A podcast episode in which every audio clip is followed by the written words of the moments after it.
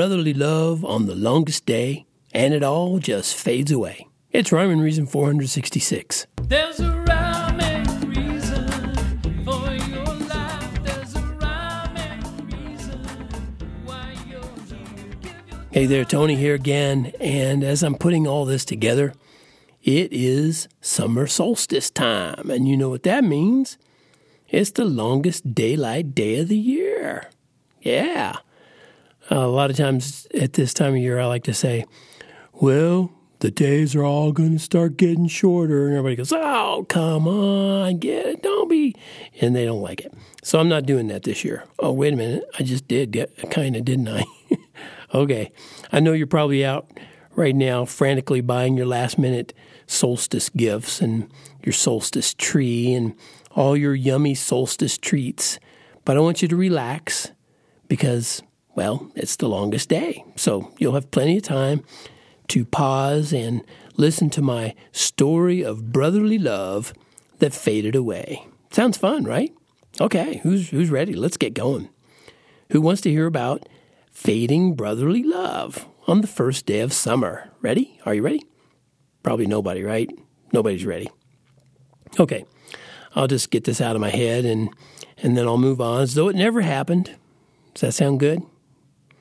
Okay, great. Well, it all started several decades ago. I was born. No, no, no. It all started several decades ago. It truly did. My parents split up when I was only about four, and my brother was only about two and a half. And both my parents remarried and eventually moved two large states apart. We all kind of got started as a family, more or less. My, both my parents were from Oklahoma. That's where they met.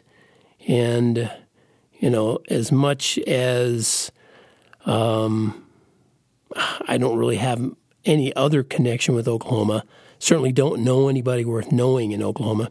Anyway, um, as much as there's all of that, my dad moved to Texas and my mom moved to Kansas.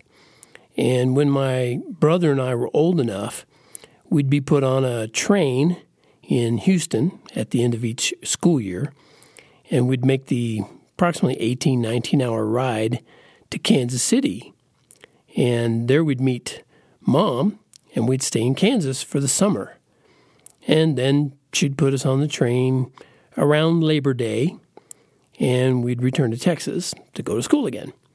So the only person that I saw year round was my little brother. And I remember each time a parent would put us on the train, there'd be all the tears and heartache. Uh, you know, at least when we were smaller. And I mean, it's kind of heart wrenching to be, you know, have to leave a parent behind you've just been living with for months. And um, anyway, they put us on the train. Somebody'd say, "Watch out for your brother," or "Watch out for your little brother."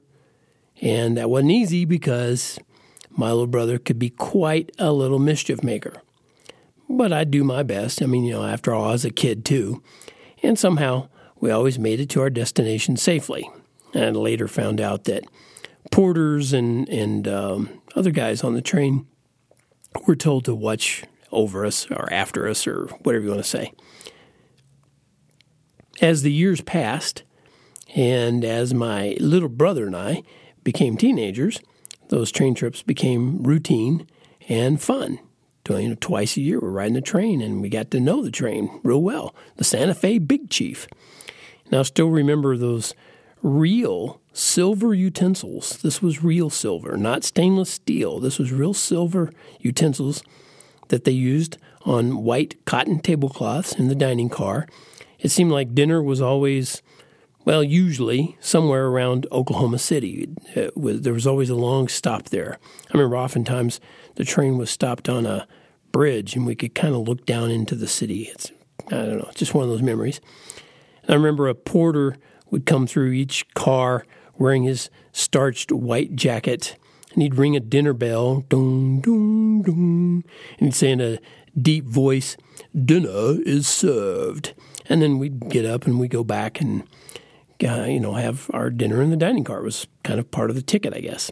Well, anyway, uh, after my junior year in high school, my dad agreed to let me drive us to Kansas in the first car that I bought with money I made as a grocery sacker or a carryout guy.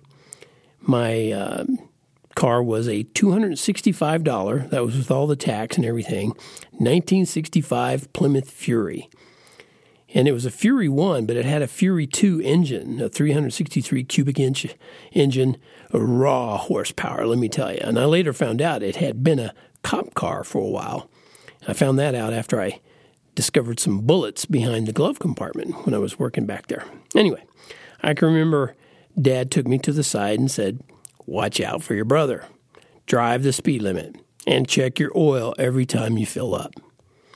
And there it was, even then. Watch out for your brother. And then, in a flash, or seems like anyway now, school years came to an end, and my little brother and I were out on our own. And I recall for a brief time, we lived in the same apartment complex in Houston, Texas.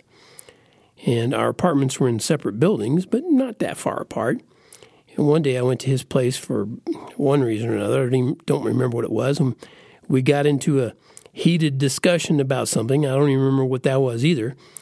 But I remembered something, uh, and it was in brotherly love. Something led me to say, Hey, I'm just trying to watch out for my little brother. And he yelled back at me. He was furious about that. I'm not your little brother. So I had to adjust my thinking, and I never called him that again.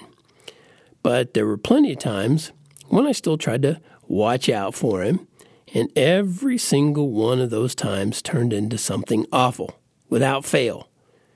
And he and I even started out our full time professional musician careers together. We were a popular duo in the Houston area for a couple of years. But even that went sour to an increasingly apparent difference in our worldviews. Now, eventually, after moving to different areas and my marriage and his marriages, I discovered my little brother was some sort of Unitarian, Universalist, metaphysical, new thought kind of guy, just about as far away from Christianity as you can get. And I also discovered what disdain he had for my Christian faith and Christians in general, even though he preached tolerance and diversity.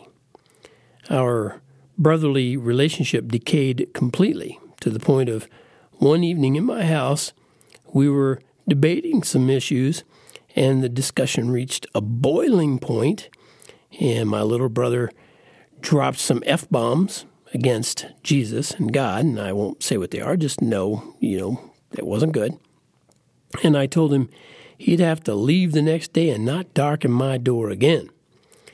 Now, I know, and I think he somewhere inside knows, ideas and words have meaning and consequences.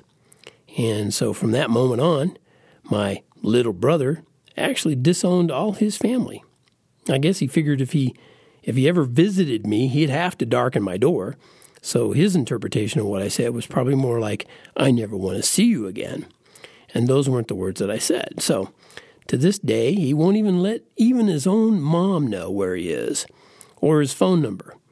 And the last email conversation I had with him was over two years ago when he told me he's afraid of me because I had tried three times to see him during some trips to Florida, which is where I knew was uh, the last place I'd contacted him or he had contacted me from. And each time he couldn't make it for one reason or another. And finally, he shared one time, I just checked in with myself and I realized I'm afraid of you. And then he went with a bunch of other junk, and I said, okay, that's it. I won't bug anymore. So, why did I share all this? Well, because as I started putting all this together, it, it was on his birthday. The longest day of the year has been on his birthday. And I'm almost certain he's still playing the victim somewhere. He's most likely convinced that uh, his brothers and sister and mother only want to brainwash him with Christianity. Because you know, we're just unenlightened fools who believe there is a God, we're not God, and that eternal life is only provided through Jesus. And we just won't shut up and let him go to hell peacefully. Of course, he believes everything is everything is part of the God force, so there's no hell. So we're just unfit for contact, I guess. The brotherly love I always felt for him, that never left. But I know he did. He left. And he's apparently happy with his choice to disown his family. And nothing I can say to him will ever change his mind. I'm pretty much convinced of that because there have been years and years of saying things and it never has. So there's a good chance I'll never see him ever again. Not now and not through eternity. And he'll never know how sorry I am that my little brother will exist forever in solitary solitude. And I hope I'm wrong on that. Truth is hate to those who hate the truth, and lies can be so enticing. Life here and now isn't all there is. So know what you're sacrificing. That's it for this episode, and till next time, remember life has rhyme and reason because God made you.